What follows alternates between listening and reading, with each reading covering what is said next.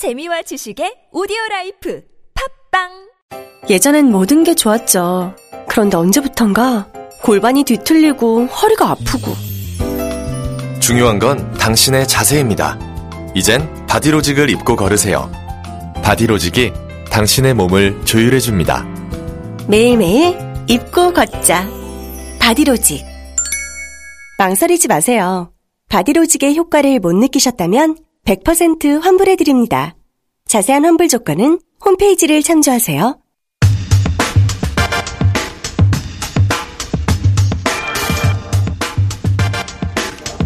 수요 정미소 시간인데, 예, 정미사 이정미 대표가 어, 지금 국회 대표는 미국에 가 계십니다. 해서 저희가 대타를 모셨습니다. 정의당 윤소아 원내대표 나오셨습니다. 안녕하십니까. 네, 정의당 윤수아입니다. 대타요? 네, 대타입니다. 땜빵이란 말씀이시죠? 제가 전기 용접사입니다. 아, 그러십니까? 그래서 네. 어, 뉴스 공장 비세지 않고 잘 되라고 어, 땜빵 열심히 해드리겠습니다. 예. 윤수아 어, 의원님하고는 저희가 어, 2년 전에 최순실 국정농단 한참일 때 의료농단. 예, 의료농단 부분으로 예, 뽕 사건이죠. 예. 예. 예. 거기에 향정신성, 그, 로 의심되는 것들이 들어갔다. 예. 의혹을 제기하셨던. 그때 인터뷰를 한 번 했고, 그 이후 또 한 번 인터뷰 하려고 했는데, 어, 다른 인터뷰 밀려서 못했습니다. 네. 아, 제가 워낙 바빠가지고요. 예. 네. 이게 아니고 저희가 다른 분을 섭외해가지고.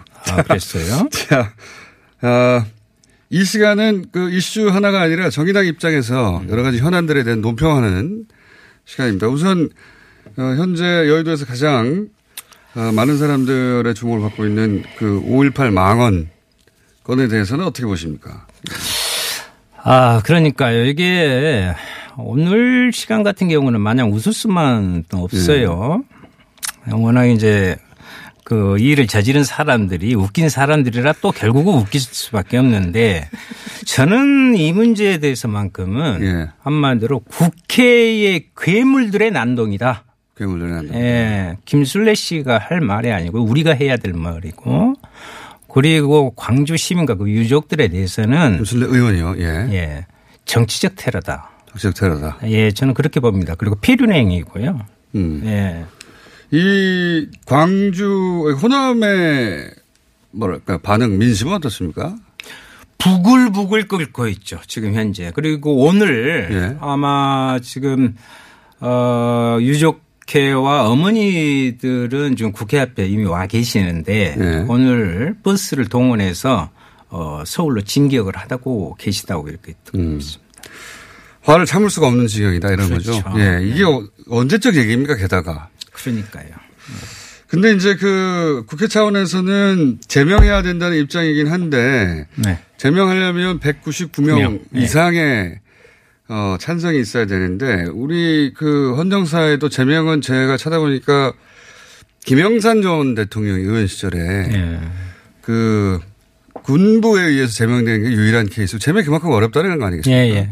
이번에도 어, 사당 다 합쳐도 199석이 안 되는 이게 될까요? 그러니까 이제 의원 수로 보면 슬픈 일인데요. 예. 국민들의 시선이 있기 때문에 저는 가능할 수도 있다. 왜냐하면 아 생각해 보세요. 어 박근혜 대통령도 234명으로 예. 탄핵했어요. 예. 근데 이 세 명의 이 퇴출시켜야 할 국회의원들을 탄핵 못한단 말이 안 되죠. 물론 이제 15명이 더 넘어야 된다는 것은 있는데 그래야 자기들이 산다 이 생각을 하면 음, 거기에서 원래 원래 이제 내란을 좋아하는 당이잖아요. 그러니까 내란이 생기지 않을까 이렇게 생각합니다. 예. 어, 자주 나오시는 상황이 아니기 때문에 나온 어, 김에 확실하게 예. 어, 무엇을 확실하게 합니까? 근데. 확실하게 코멘트를 하시고 계십니다. 그, 그런데 이제 그 중에 한 분이 사실 김진태 의원이에요. 김진태 네. 의원은 근데 지금 한국당 전당대회에 어, 3파전 딱 3명 중에 한 후보인데 자체 징계가 될까요? 자유한국당에서? 어, 뭐 기대하지도 않고요. 어, 그것은 그야말로 어, 김병준 대표의 정치적 오딩 에 불과하다 이렇게 생각합니다. 특히나 이제 어, 대한민국의 뉴스 공장 김어준의 뉴스 공장장이 있다면 정 반대로요. 여기 저 김진태라는 가짜 뉴스 공장장이 지금 뭔가 꿈틀거리고 있습니다. 이거 심각한 문제 도려내야 됩니다. 이거. 그래서 김진태 부분은 어, 윤리제소를 통해서 윤리제소 보통 형식적이잖아요. 네. 어, 그런 것이 아니라 제명이라는 초 징계를 네. 통해서 퇴출시켜야 됩니다. 그래야 국민이 편안해집니다. 네, 자유한국당 입장은 저희가 이틀 후에 들어보기로 하겠는데 네, 어쨌든 네. 정의당 어, 원내대표로서 윤석열 의원님이 보시기에는 당장 제명해야 되고 그건 네. 자유한국당 스스로 해내야 하는 일이다. 근데 지금 후보가 세 명밖에 없는데 한 사람을 제명해 아니 아니죠. 세 사람 다 제명에 지금 제명을 할 것을 아, 윤리 제 말은- 어제 저- 제소했습니다. 그- 제 말은 그 중에 김진태 의원은 전당대회 후보로 네. 나섰으니까 네네. 그러면 전당대회 후보로 나선 사람을 제명해버리면 직전에 네. 후보가 두 명 남게 되는데 힘이 한국당 전당대회는 정상적인 것이 아니잖아요. 여기 뭐 한 명 뭐 제명시키나 어쩌나 그거 아무 상관 없습니다. 그 전당대회가 뭐 정상적이어야지. 있으나 없으나 뭐 좀 뭐 상관하겠어요 그 사람들? 그, 누, 어쨌든 황교안 전 총리가 될 것이다? 그렇게 보시는 겁니까? 그런 의미에서? 뭐, 뭐 누가 되면 어떠겠습니까마는 뭐 이런들 어떠리 저런들 어떠리 뭐 그렇겠습니다마는 그래도 현재 판세나 이런 네. 걸로 봐서는 아, 여의도에서는 다들 그쪽이 좀 더 유리하다고 이렇게 그게 이제 대체적으로 자유한국당 혹은 민주당 의원들의 분석인데 정의당에서 비슷하게 분석하고 계시는 거네요. 황교안 전 총리가 되겠거니. 예 미호도 분석은 해드려야죠. 여도 분석. 예. 굉장히 까칠하신 말투로, 예. 오세훈 전 시장이, 근데 다른 후보들이 이제 다 불출마 선언을 한 바람에 사실 양강구도고 그러면은 오세훈 전 시장도 어떻게 될지 모르는 거 아닌가요? 참, 그 정치 참 묘해요. 예. 저는 초선인데요. 예. 자기 집안에서 어, 분란이 일어나니까 예. 그 틈에 업어타고 야, 참 대단한. 그래서 그 전에 안 나온다 하더니 이 난리 구속되니까 그 틈에 슬그머니 복귀하고 그러고 자기는 조금 더 합리적인 것처럼 놀랬어요. 참. 그러니까 서울시장까지 하셨겠지만. 아, 이게 정치적으로 기회를 잘 보고 적절한 타이밍에 나왔다 이렇게 할 수도 있는 거 아닙니까? 그러니까 그 타이밍이 예. 자기 타이밍이지 예. 전체 정당을 위한 또 국민을 위한 타이밍이 아니잖아요. 그걸 제가 말씀드리는 거예요. 오세훈 전 시장의 기회는 조금 늘었긴 하지만 그래도 여전히 황교안 전 예, 총리 그렇게 보고 있더라고요. 어, 다들. 네. 네. 네. 그러니까 이걸 역전시킬 만큼은 안 될 것이다. 아, 그럴 거라고. 그러면 오세훈 전 시장이 이제 뭐 2위든 3위든 결국 황교안 전 총리가 당 대표가 되는 것의 의미는 뭡니까 정의당에 보기에? 글쎄요. 저는 이제 정의 정말 큰일 나네요. 정의당 전당대회처럼 돼. 그 한국당 전당대회가 그 전에 이제 막 사면서를 이야기하고 네, 주자마다 이렇게 예. 경쟁하듯이 했죠. 예. 그래서 야 이건 명칭을 좀 예. 특화시켜서 컨벤션 효과를 하려면 지금 상황에서 이쪽으로 하던 상황에서는 예. 503 옥중 출마 전당대회 이거 캐치프레이즈를 걸고 하면 성공할 수도 있겠다라는 어, 그런 생각을 한번 해봤어요. 네, 저희 이 고정 코너 역대 가장 강성 발언을 쏟아내고 어차피 나 다, 다음 시간에 안 나올 거니까 예, 뭐 잘라도 좋습니다. 할 말은 이정미 대표가. 하는 예. 것으로 하고 예. 자 알겠습니다. 금요일 날 예. 그 자영당 시간에 할 말이 많으실 것 같은데 자 그러면 어, 전당대회는 어쨌든 누가 되든 큰 차이는 없고 그렇지만 전, 한국안 전 총리가 될 것으로 분석하고 계십니다. 예, 대체적으로 그렇게 분석이 되고 있습니다. 어, 그러면 같은 날 있는 북미 정상회담은 어떻게 전망하십니까? 여기서 정전선언 이루어질 거다 이렇게 보십니까? 어, 저는 갈 네. 수밖에 없다. 여기에서 다시 또 고집 부리다가는 어, 죽도 밥도 안 된다. 자기들 그렇게 판단하고 있습니다. 미국 측에서도 그렇게 판단할 것이다라고 보시는 거네요. 예. 네. 근데 이제 진짜 제가 봤을 때는 워낙 이제 북풍에 기대어서 산지 관성화 되어 가지고 예. 북풍 북풍 하다가 네. 북미 북품에 전당대회 날라가 버리고 네. 그다음에 북한군 개입해 가지고 아주 대, 맞아버리고 그래서 북풍 좋아하다가 북풍에 완전히 지금 나가 떨어져 버린 것이 자유한국당입니다. 어, 과, 과거의 북풍을 좋아하다가 예, 예. 거꾸로 미국에서 부는 이 일종의 북풍에 스스로 나가 떨어지는 것이다. 북미 정상회담까지 걸고 넘어갈 문제는 아니죠 우리가. 네. 거기 한국당에서는 종전선언에 대해서 이거 시기상조라고 하는 데 대해서는 어떻게 보십니까? 만시지탄이죠. 왜냐하면 정전 지금 현재 우리가 정전 협정이라는 예. 아, 전시 상황이에요. 그렇죠. 기술적으로는 전시 상황. 네. 그러면 그걸로 그만큼 응? 자유한국당의 그 세력들이 이 나라를 지배해와 기득권을 지배해 왔으면 그 명분으로 네. 그 마음은 이해하겠으나 이제는 시대가 바뀌었고요. 평화의 시대로 갔을 때 조금이라도 더 빨리 종전선언하고 평화협정까지 가야 그야말로 한반도의 비핵화와 평화의 로드맵이 일정 정도 정확히 선다 저는 이렇게 봅니다. 알겠습니다. 자, 어, 반론을 제기하면 큰일 날 것 같은 목소리로 계속 하시니까. 자, 저는 다른 당 얘기도 네, 짚어보겠습니다. 예, 두루두루 짚어보는 시간이니까. 어, 바른미래당 같은 경우에는 어제가 창당 1주년이었습니다. 그리고 바른미래당은 통합한 정당이다 보니까 바른당과 국민의당 어, 각각 그 입장, 사안별로 입장이 많이 달라서 내부 갈등이 많이 있었죠. 근데 네. 이제 1년 됐으니 통합을 얘기해야 하는데 1년이 됐으니 합친 지 여전히 그 유승민 전 대표와 손학규 전 대표 입장 차이가 있는 것 같습니다. 유승민 전 대표는 어 개혁을 붙이되 보수의 색깔을 분명히 해야 된다는 입장인 것 같고 손학규 대표는 어 보수 진보를 다 아울러서 우리는 중도의 길을 가야 한다는 입장인 것 같습니다. 바른미래당의 미래는 어떻게 보십니까? 바른미래당의 미래는 바른미래당에서도 많이 얘기하고 정치권에서 많이들 얘기하는데. 이제 음, 바른 미래가 바르게 미래를 개척하기는 바라는 마음은 있습니다. 예. 근데 꼭 바르게 미래를 개척해 갈까 하는데도 의구심도 있는 게 사실입니다. 지금 안에 잡음도 많이 있고요. 정체성 자체의 차이를 두고도 이렇게 말이 많은데 이걸 섞다 보면 결국은요. 중도 예. 한쪽 합리보수 예. 근데 이 자체가 정체성하고는 전혀 맞지 않는 겁니다. 자기들이 이 필요할 때 쓰는 용어죠. 어떨 때는 중도, 어쩔 때는 개혁, 그리고 정 급하면 진보까지 같이 쓰는 네. 것이기 때문에 근데 어 바른미래당이 과연 어 자기 스스로 제대로 끝까지 설 수 있을런지에 대해서는 여러 가지 좀더 설들이 많죠. 네, 의원님 보시기에는 그러면 이 정당이 이제 총선을 기점으로 정당들이 많이 움직이잖아요, 사실은.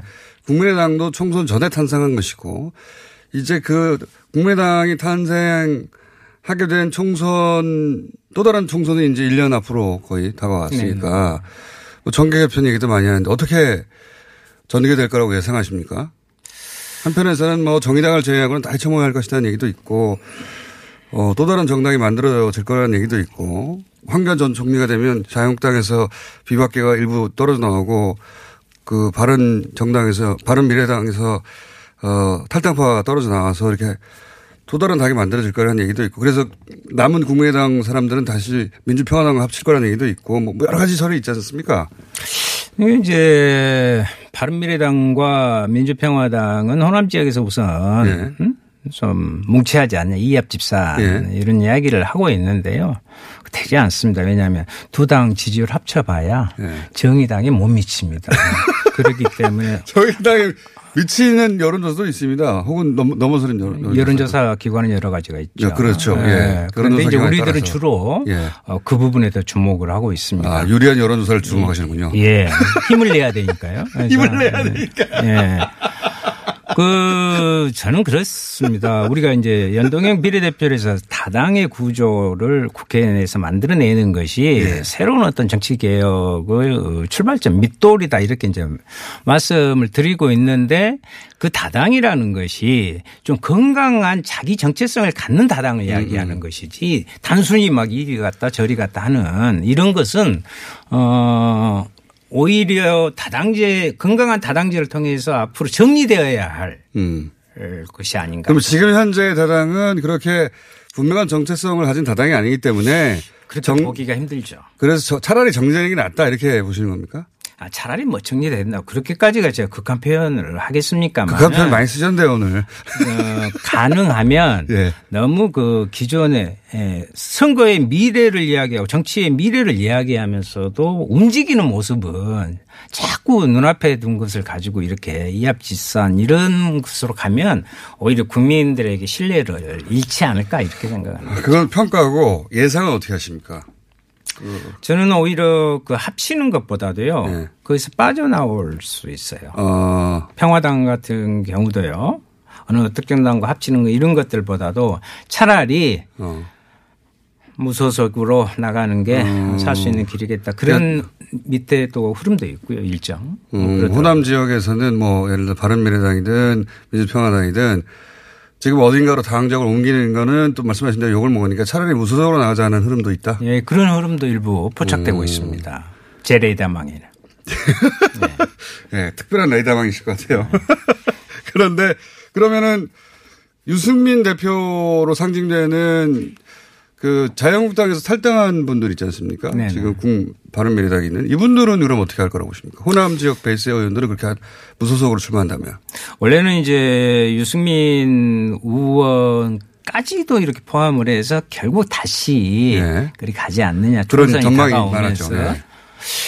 그런데 이런 음 난국이 네. 벌어진 상황에서는 오히려 어 자기 결속력을 더 강화하는 명분도 생겼지만 이렇게 갈 수가 없는 네, 그렇죠. 지금 자유한국당의 모습으로는 네. 그래서 지금 어, 집안 단속을 하는데 또 더 치중하지 않을까 저는 그런 어, 생각이 가기 어려울 것이다. 지금 황교안 전 총리 혹은 5.18 부정하는 이런 분위기 속에서는 당장도 못 가지만 앞으로도 그 렇죠. 가기 어렵다고 전망하시는 거군요. 예, 거기 뛰어들었다가는 큰일 나죠.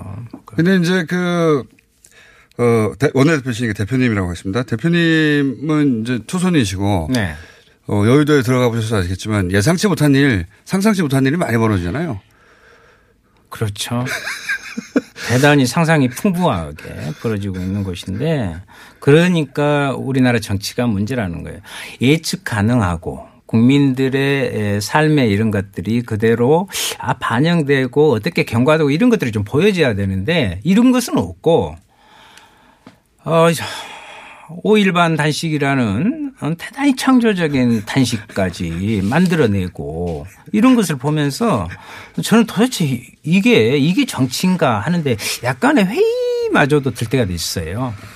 어, 그렇다고, 어, 다음 총선에서 안 나오시는 건 아니죠? 아, 당연히 저는 그 전에 예. 잘 모르시는가 본데 목포에서요. 네. 어, 2008년, 2012년 네. 여기 뭐 고정 출연하신 네. 제 20년 대 선배님 되시죠. 원로 중에 원로이신 네. 박지원 의원님하고 두 번이나 아, 결었습니다. 네. 그리고 다음 내년엔 당연히 목포에서 다시? 또 한 번의 승부를 아, 박지원 아, 의원. 삼시 세판을 해야 될 거 아니에요.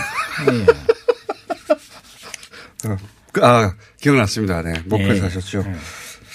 만약에 어, 자주 나오시면 이제 그 한 지역구에 두 후보가 한 방송에서 아, 좋습니다. 가까이 코너가 진행될 수도 있을 것 같기도 합니다. 지금 어 용접소를 열어라. 예, 윤수화의 용접소를 열자 고정 코너로 이런 문자 많이 오고 있네요. 예. 아 그래요? 예.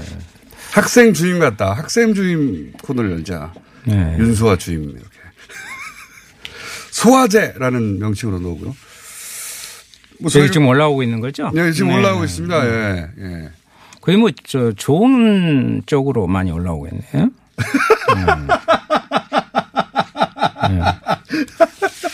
좋은 쪽으로 많이 올라오고 예, 있고요. 예. 오늘은 여기까지 할 텐데 저희가 어, 따로 시간을 뭐 마련할 수 있을지 좀 두고 봐야 됩니다. 그런데 개편이니까. 그런데 어, 뉴스공장에서 고정으로 자주 나오시는 거에 대해서 어떻게 생각하십니까? 어, 그 전에 그, 저, 전화 인터뷰. 전화로 한 번 했었잖아요. 예, 예. 어, 그런데 그때는 별로 그렇게 땡기지 않았어요. 그때 그 저, 저한테 그 최보정 사건 가지고 아, 네네. 뭐 고정하셔야겠네요. 그래서 아니요, 아니요, 아니요. 저, 저 거기 가다가는 아주 완전히 자, 야간. 작업할 것 같습니다. 그랬는데 오늘 뵈니까 예.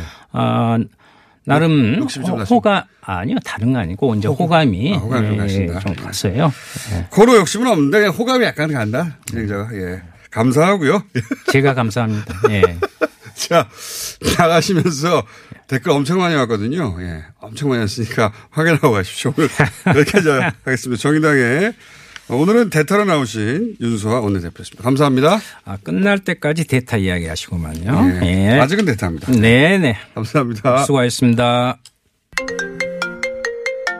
민수 엄마, 우리의 피부 때문에 고민이야. 밤새 잠도 못 자고 긁어 피가 나도록 긁는다고. 밤마다 자기 몸에 긁어대는 아이 때문에 속상하시죠? 문제는 긁으면 긁을수록 더 긁고 싶다는 건데요. 미친 듯이 가려울 때는 긁지 말고 글루타셀을 뿌려보세요. 특허받은 바이오테크 글루타셀 스프레이로 긁지 않는 편안한 밤을 보내세요. 긁지 말고 뿌리세요 글루타셀 안녕하세요. 부총리 겸 교육부 장관 유은혜입니다. 교육부는 먼저 사회로 진출하는 고등학생들을 위해 좋은 고졸 일자리를 늘리고 취업의 길을 넓히겠습니다.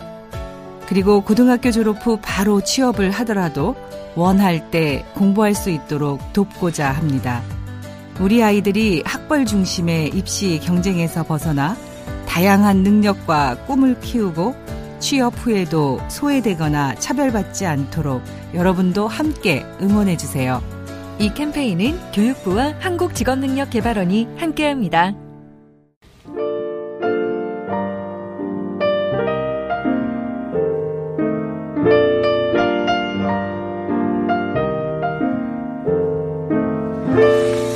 자, 오늘은 김규일 씨 문자가 아주 많이 왔네요. 예. 웃으면, 웃으면 귤이 와요.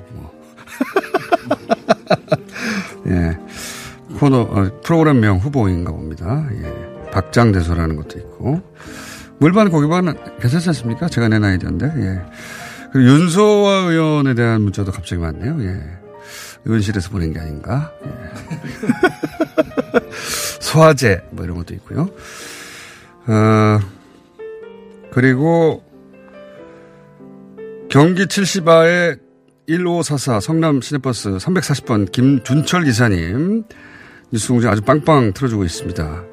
이렇게 자세하게 보내는 거는 보통 본인이에요. 예. 여기까지 하겠습니다.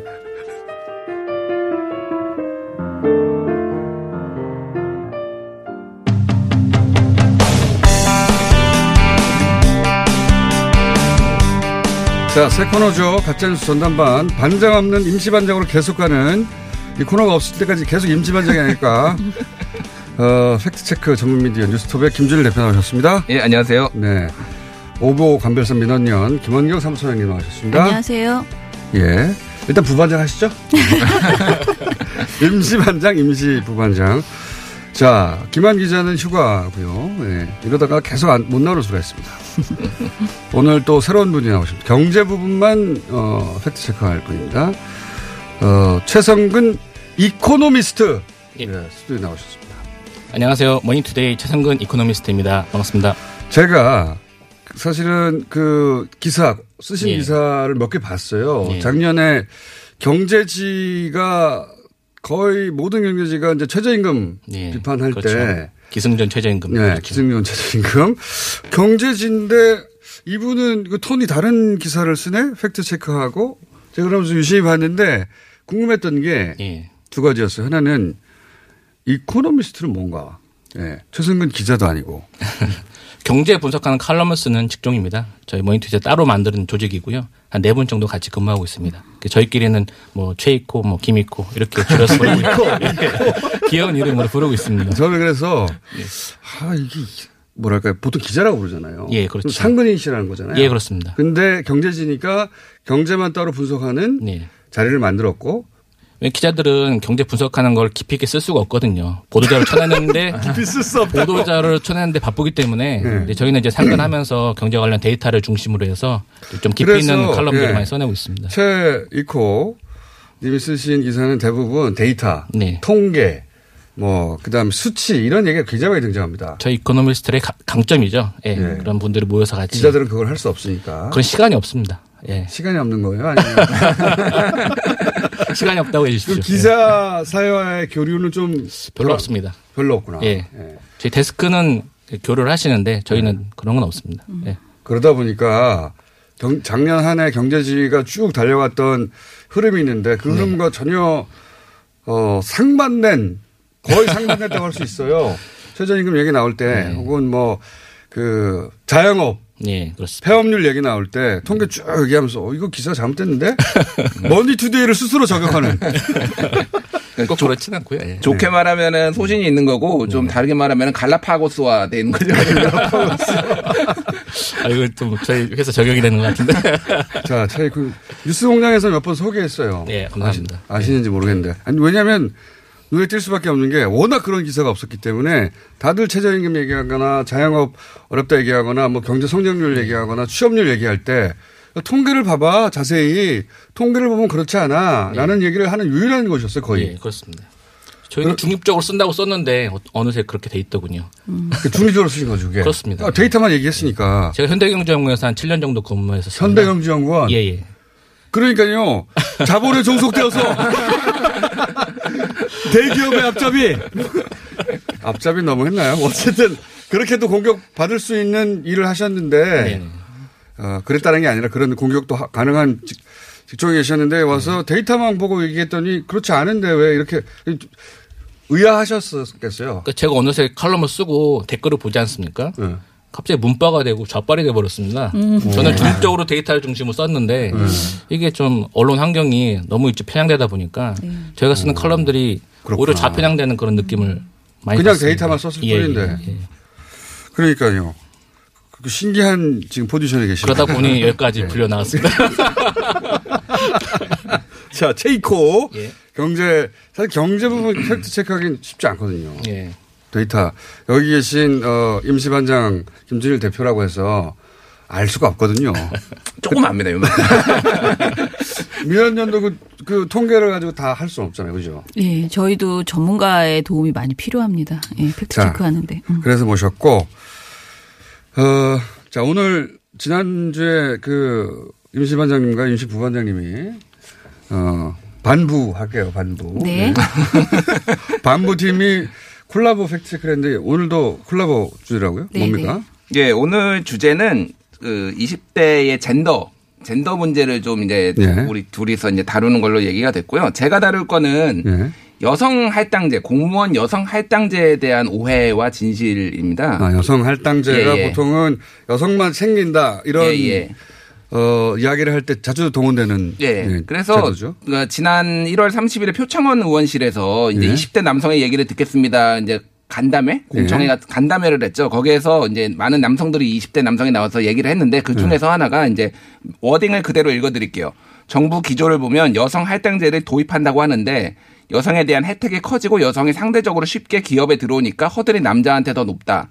할당제가 더 또 다른 남성에 대한 성별에 대한 차별을 만든다. 차별 해소를 위해 차별을 이야기하는 것이다라는 말씀을 음. 했어요. 차별을 이분이. 없애자고 역차별을 만드는 거 아니냐? 예, 예. 음. 그래서 뭐 20대 남성을 설득하는 건 문재인 정부에서 알아서 하시는데 fact는 제가 잡아야 되니까. 아, fact죠. 예, fact는 fact가 뭐냐면은 뭡니까? fact는 뭐냐면은 1995년에 이제 여성 공무원 채용 목표제 목표제가 있었어요. 음. 그때는 워낙 남성들이 많이 들어오니까 그랬었죠. 성비를 좀 맞추자고. 예. 근데 이게 바뀌었어요.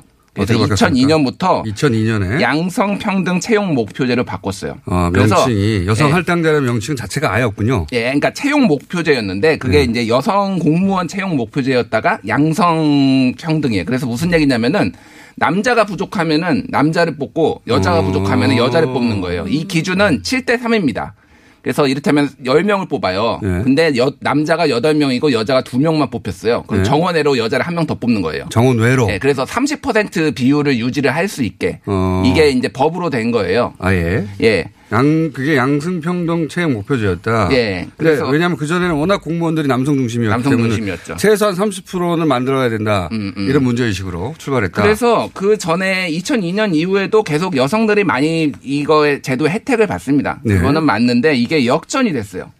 아. 2015년부터. 어떻게 역전이 그러니까 됐습니까? 2014년까지는 이를테면은 여성이 25명이 이 혜택을 받고 예. 공무원으로 예. 남성이 16명이었는데 2015년에는 오히려 남성이 20명, 여성이 12명. 아. 2016년에도 남성이 36명, 여성이 29명에서 요즘은 특정 직군에 워낙 여성들이 많은 경우가 많잖아요. 그러니까 오히려 여- 여성이 지금은 아하. 덜 뽑히고 남성이 더 많이 이 제도 혜택을 보고 있어요. 완전히. 정반대네요. 예. 그러니까 애초에는 공무원직에 여성의 진출이 적어서 그 공직에 여성들이 최소한 30%는 존재해야 한다라고 해서 만든 제도예요. 그리고 나서 30%에 이르지 못하면 여성들을 과, 그 정원외로 뽑았어요. 예. 그런데 그래서 초창기에는 혜택을 받은 게 맞습니다. 음. 근데 2014년부터는 역전이 돼서 14년까지는 여- 남성이 아, 여성이 더 많았는데 15년부터 이제 15년부터 최근 어, 3년 네. 연속으로는 어, 오히려 그 충분한 여성 지원자가 있고 그리고 그 선발도 되는데 네. 남성이 모자라 가지고 음. 남성이 혜택을 받아서 양성 평등 목, 채용 목표제에 인해서 구제되었다. 그래 더 많이 받고 2017년에는 아, 34명 똑같았어요. 34명 똑같아서 어쨌든 비슷하거나 남성이 더 많이 혜택을 보는 추세예요, 지금. 그러면 특별히 남성이 더 피해를 봤다라고 주장할 근거가 없어지는 거네요. 근거가 없어지고 있죠, 지금은. 그래서 확실히 최근에는. 예, 예. 그러면 이 제도가 지금 추세라면 남성이 더 유리한 더 혜택을 받을 수도 있네요. 그렇죠. 특정 직군에 여성들이 굉장히 그 많이 이제 되는 경우가 요즘 많아요. 음. 이게 직군별로 그렇게 다 하는 거기 때문에 그래서 이런 제도는 어쨌든 저는 바람직하다고 일단 봅니다. 용어 자체가 오해를 예. 불러일으킨 게 있네요. 용어 여성 할당제라고 하니까. 처음에 시작은 그렇게 했으니까. 그러니까 처음에 시작은 그렇게 한 것이었는데 지금은 그 혜택을 최근 몇 년간은 남성들이 받았고 지금은 작년은 똑같다. 예. 동수다. 2017년, 2018년 통계는 아직 안 나왔고 2017년에는 34명씩 똑같았습니다. 인사혁신처 자료에 따르면. 그리고 정원 외면 뽑힐 남성이 안 뽑힌 것도 아닌 거 아닙니까? 그렇죠. 추가로 한 명을 더 뽑은 거예요. 그래서 비율만 맞춘 거니까 남성이 뭐 이- 만약에 여성이 뽑혔다고 해서 남성이 떨어진 건 아니에요. 그냥. 그래서 어떻게 용어에서 오는 혹은 이걸 이용하려는 쪽에서 혹은 뭐 피해 의식에서 그렇죠. 사실관계를 오, 어, 오도하는 면이 있네요. 확실하게. 예. 어, 요거 팩트 체크 어, 됐고요. 잘했습니다. 진짜 본인이 지금 뭐 평가하는 사람이야? 평가하는 사람입니다, 제가. 예. 어, 저도 처음 알았거든요. 예.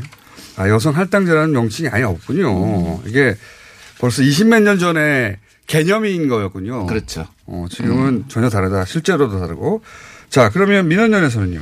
저는 여성 폭력 방지법이라고 들어보셨어요? 여폭법. 예, 네. 여폭법 이것에 대해서 지금 이제 어 오해를 낳는 그런 보도들이 있습니다. 네. 예를 들어 보면은 조선일보가 1월 5일에 아무튼 주말 이대남의 항변 우리를 여성 혐오자라고 착각하지 마라 라는 보도를 냈는데 네. 이 보도에서 20대 남성의 낮은 정권 지지율을 분석하면서 네. 여성 폭력 방지법이 영향이 있다라고 말했어요. 지금 그 보수 매체에서 요거 큰 이슈예요. 예. 네, 그더 조선 조선일보 보도를 그대로 읽어볼게요. 지난달 국회를 통과한 여성 폭력 방지법이 좋은 예다.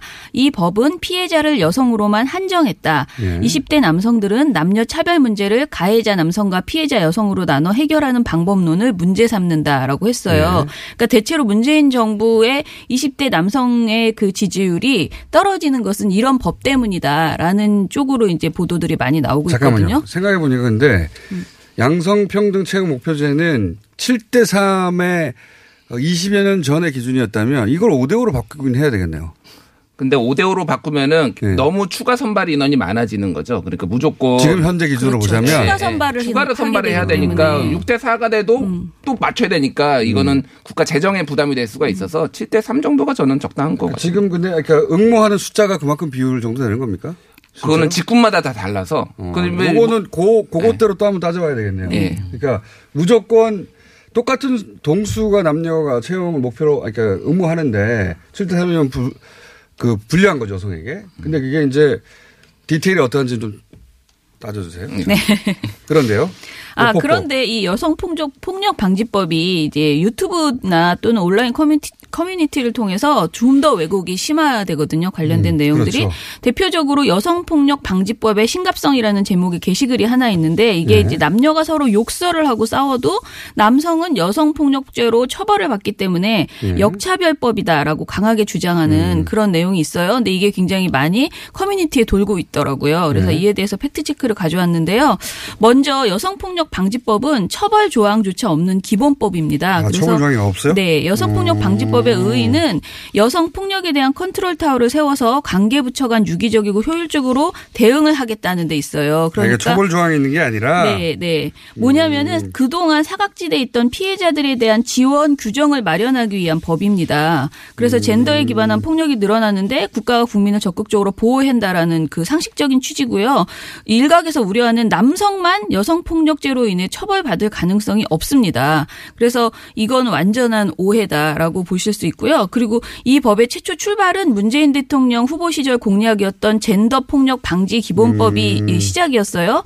이것을 가지고 민주당의 정춘숙 의원이 발의한 원안도 젠더 폭력 방지 기본법이었습니다. 음. 그런데 이것이 어 국회에서 논의되는 과정에서 젠더 폭력 방지법이 여성 폭력 방지법으로 바뀌어 버린 거예요. 음. 어 그런데 이 바꾸는 과정에서 이제 자유당 의원들의 반대들이 자유한국당 의원의 반대들이 있었는데 자유한국당 의원 들은 젠더 개념에 송, 성- 젠더 개념이 들어가면 성소수자성을 인정하는 것이다. 라면서 거세게 반대를 했어요. 그래서 결국 여야 법사위원들은 토론 과정에서 입법 발의의 취지와 여성이란 단어만 포함한 법 이름을 고려할 때 여성 피해자에게 한정하는 게 법 체제상 맞다. 라고 하면서 그 내용을 축소했어요. 아. 그러니까 젠더 피해 방지법을 여성 피해 방지 여성 피해로 이렇게 어, 축소한 것 자체가 사실은 음. 자유한국당 측의 그 논리이고 주장이었는데 이 마치 이 법을 여포법을 만든 것이 문재인 정부다라는 식으로 이제 몰아가는 아, 이 디테일이 있군요. 네. 그러니까 애초에 이 정신은 젠더를 혐오나 폭력의 대상으로 삼는 그런 사회적 분위기나 그걸 용인하는 분위기인데 그거는 안 된다. 네네. 그러니까 그걸 처벌 조항 없이 이걸 어떻게 방지할 것인가를 어, 국가기관들이 컨트롤 타워를 두고 네. 어, 그 체계를 잡자고 했는데 여기 자유한국당이 젠더의 성소수자가 들어가면 안 된다. 네. 해서 여성만 남기자. 예, 그게 이제 맞다라고 그래서 한 거죠. 법사위 과정에서 여성이라는 단어만 남아서 이렇게 된 거군요. 그래서 오히려 여성 단체들은 이거를 누더기법이다. 그래서 이대로 통과시켜서는 안 된다고 지금 반대하고 있어요. 왜냐하면은 아하. 여성만을 피- 피해자가 되는 것이 아니다라는 것이고요. 젠더에 그렇죠. 예, 그러니까 젠더에 애초에 이 법의 취지 정신과 법의 제목이 완전히 달라진 거네요. 예, 예, 그렇죠. 네. 다시 만들어야 되겠구만. 지금 그런 주장을 하고 있습니다. 다시 만들어야 다시 만들어야죠, 이거. 그런데 이 법이 지금 국제 법회 법그 법제사법위원회에서 전체위에 상정해서 법사위가 통과된 상황입니다. 알겠습니다. 네. 뭐가 문제인지 알 거. 자, 앞에 얘기만 소개만 길게 하고 최 최이코 님 나오셨는데 자 남은 시간 5분 드릴 테니까 예, 예. 준비한 뉴스가 뭡니까? 예, 지난해 이제 이어서 올해도 계속 소비 심리 안 좋다, 뭐 경제 안 좋다 얘기가 나오고 있는데요. 네, 1년 내내 했잖아요. 예, 민간 소비가 이제 지난해 뭐 앞서도 소개하셨겠지만 네. 2.8%로 7년 만에 최대 그리고 네. 14년 만에 GDP 성장률을 상회하는 그런 좋은 결과가 나타났습니다. 네, 이 의미가 뭡니까? 분석해주세요. 이것이 민간 소비가 이제 주도한 성장이 이루어졌다는 의미인 것이죠. 어, 소득 주도 예. 성장의 그렇죠. 요체인 한- 것이죠. 그게. 요체인 거죠. 예. 그런데 이제 그러니까 갑자기 민간 소비 상승이 정책 효과냐? 예. 상승률이 뭐 GDP가 떨어져서 민간 소비가 늘어난 그런 착시 효과 아, 니냐 이런 민간 또 가만히. 있는데 예, 예. GDP가 떨어진 거 아니냐 네네. 그런 식으로 하니까 그, 그래서 그래서요. 그렇죠. 근데 민간 소비가 이렇게 호조를 보인 것은 부인할 수 없는 사실이죠. 그냥 자, 예. 자료로 나오는 거 아닙니까? 예, 예. 그 구체적으로 좀 설명해 주시죠. 뭐 어떻게 늘어났는지. 그래서 소비는 보통 우리가 경제로 소득의 함수라고 지금 말을 하는데 예. 어, 지난해 가계 소득 증가율이 3분기 기준으로 7.5% 늘어났고요. 예. 실질 기준으로도 임금 상승률이 4.4%입니다. 예. 그래서 결국 우리나라 가구 60%가 임금 근로자인데요. 네. 그 임금 근로자의 소득이 늘어나고 가계 소득이 늘어나면서 민간 소비가 이렇게 늘어났다는 것은 부인할 수 없는 사실이고요. 음. 이게 말씀드린 소득주 성장의 요체인 것이죠. 예. 물론 민간 소비가 이렇게 호조를 보인 게 뭐 소득주 성장 때문이냐, 예. 뭐 전부 다 이렇게 말을 할 수 없겠지만 그것만은 아니나. 예. 물론 기여한 바가 있다고 우리는 말할 수도 있죠. 그렇죠. 왜냐하면 최저임금뿐만 아니라 기초수당, 양육수당, 또 일자리 재정, 뭐 정부 이전 유출이 막 많이 늘어나지 않았습니까? 네. 그리고 가처분 뭐- 소득이 늘어나는 거 아니에요? 그렇죠. 예. 대기업의 뭐 하도급 관행 이런 것도 많이 개선이 되고 그러니까 국민 소득이 전반적으로 이렇게 늘어나는 효과를 가져온 것이죠. 음. 이제 그게 이제 상용 근로자가 늘어나고 임금 근로자가 늘어나고 지난해도 상용 근로 뭐 고용이 안 좋다 했지만 상용 근로자가 한 35만 정도 늘어났습니다. 비정규직 말고 예. 사용 근로자가 늘어났다는 거죠. 그래서 지난 1분기까지 이런 얘기 들어봤을 겁니다. 가계 소득이 왜 가난한 사람들은 더 가난해지고 예. 뭐 부자들은 더 부자 된 거 아니냐. 예, 예. 근데 이 3분기 통계에 보면은 3분기 1분, 1분이 가장 가난한 분들 소득이 6.2% 증가합니다.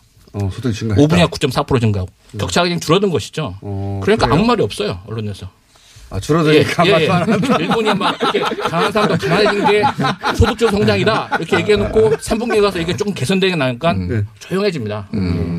예, 그런, 그런 그런 걸 모습들이, 예. 데이터만 보는 분으로서 그런 데이터를 볼 때 화가 나시는 거군요. 그렇죠. 예. 아니, 이게 늘어났을 때 비판하는 건 상관없어요. 네네. 근데 줄어들었으면 줄어들었다고 말했는데 그때 아무 말도 안 한다. 그래서 뭐 어. 이러니까 막 소비 시, 소비 뭐 경제 안 좋다 막 얘기해요. 네. 또이 심리 지수라는 게 있지 않습니까? 심리 뭐 지수. 소비자 심리 지수가 있고 네. BSI라고 기업 경기 지수가 있는데 다 이게 설문조사를 통해서 이제 이루어지는 이 데이터거든요. 예. 근데 언론에서 막 떠드니까 이 심리 지표가 또 안 좋게 나와요. 그렇죠. 또 언론에서 또 심리 지표가 안 좋게 나오니까 심리 지표가 봐라 안 좋지 않느냐 음. 경제가 안 좋다. 네. 또 이렇게 막 이 악수단에 꼬리에 꼬리를 물고 계속 경제가 안 좋다 그러니까 해서 경제 위기론이 작년에 이렇게 엄청나게 좀 그 데이터를 보면 그렇지 않은 부분도 분명히 있는데 네. 나쁜 부분도 있고 좋은 부분도 있는데 나쁜 그렇죠. 부분만 계속 보도하면 균형 있게 다뤄야 되는데 네. 안 좋은 부분만 너무 확대 과장시켜서 결국 그런 편견들이 이제 최- 실제 심리에 예, 영향을 그렇죠. 미치고. 소득주 성장이 뭐 최저임금이 다인 것처럼 네. 막 이렇게 예, 몰아가고 이 최저임금 이 가난한 분의 소득이 크게 늘어나지 않았으니까 실패한 것이다 이렇게 몰아가는 것이죠. 현대경제연구원에서는 어떤 분야를 하셨습니까? 뭐 다양한 분야에서 통일경제도 했었고요. 네. 거시경제 뭐 전망도 많이 했었고요. 전공이 경제신 거죠? 전공 정치경제 했었습니다. 예. 정치경제. 예. 또 전공 다른 거 심리나 이런 거 하셨을까요? 갑자기 최고 전공도 아니잖아 뭐 이런 공격을 받으실 수도 있어요. 뭘 한다고 전공은 맞답니다. 그리고 현대경제연구원에서도 쭉 하셨고요. 근데 데이터를 보다 보니 너무 한쪽으로 몰렸다는 생각을 할 수밖에 없다. 네, 경제지에 그렇습니다. 있음에도 불구하고 실제로 늘어난 게 뭡니까? 예를 들어 온라인 쇼핑은 이렇게 됐다든지 뭐 기타 등등. 그래서 제가 쓴. 칼럼에 이제 보시면 제가 소비 관련 그 데이터를 쭉 써서 이제 네. 예, 보여드렸는데 지난해 이제 보시면 이 민간 소비뿐만 아니라 이 소매 판매 증가율도 소매 판매 한, 증가율. 예, 4.2% 정도 증가했고요. 네. 자동차 판매, 중고차 판매 이런 것도 많이 늘어났고 온라인 쇼핑 거래액이 상당히 괄목할 만한 것이죠. 네. 22% 늘어났습니다. 전년 대비 무려. 아, 그거 많이 늘어났네. 100조 원대로 늘어나고 그래서 자영업이 많이 어렵다 하시는데 그런 부분도 일정 부분 영향이 있습니다. 아. 다 온라인으로 쇼핑하고 온라인으로. 보니까 오프라인 소매점들이 사람들이 가지 않는 거예요. 저만 해도 아. 주말에 마트를 많이 갔었는데 예전에는 네. 잘안 갑니다. 음. 왜냐하면 온라인으로 다 해버리니까. 그러니까 자영업 그 오프라인 자영업은 오프라인인데 예, 예. 소비 패턴이 변하는 그렇죠. 영향도 예, 있는 예. 것이다. 그런 음. 것도 뭐 다는 아니겠으나 이런 것들이 변화하면서 자영업 경기도 좀 일정 부분 영향이 있는 것이죠. 음, 그러니까 이걸 전부 다 최저임금으로 다 환원시키는 게 이제 화가 나시는 거군요. 그러니까 1인 자영업자도 최저임금 때문에 우리가 힘들다 이런 얘기를 해요. 자기 고용하는 사람이 없는데 최저임금 때문에 이게 다 힘들어. 이런 얘기를 하시고 계시는 거를 제가 보게 그러니까 됩니다. 그, 그 뉴스를 최저임금이 곧 경제를 어렵게 하는 요인이라고 음. 듣다 보니 네. 최저임금 이뭘 의미하는지를 잊어버리고 그냥 그렇죠. 내가 어려운 건 최저임금 때문이야라고 최저임금을 줄 직원이 없는데 네. 우리는 택시 기사분도 그럽니다. 그 통계적으로 네. 정확하게 기억 안 나는데 전체 자영업자의 80%인가가 1인 자영업자거든요. 예. 고용이 없는 건데 최저임금 때문에 힘들다라고 다 얘기를 하니까. 예. 아니 고향에 있는 분들이 최저임금 때문에 그 사장님들이 힘들 수 있어요. 네, 근데 그렇죠. 그런 요, 요인도 얘기하고 그다음에 이런 소비 패턴의 변화도 얘기하고 네. 또는 뭐 그로 인해서 어 늘어나는 민간 소비 분야도 얘기하고 뭐 그렇죠. 이렇게 종합적으로 얘기해 줘야 경제를 포괄적으로 이해하는데 그게 아니라는 심지어 제가 지난 겨울에 평창에 다녀왔는데 뭐 아시지 않습니까? 평창 송어 축제 엄청납니다. 발디딜 틈이 없어요. 시간 다 네. 됐어요. 예, 여기까지 하겠습니다. 내일 뵙겠습니다. 안녕.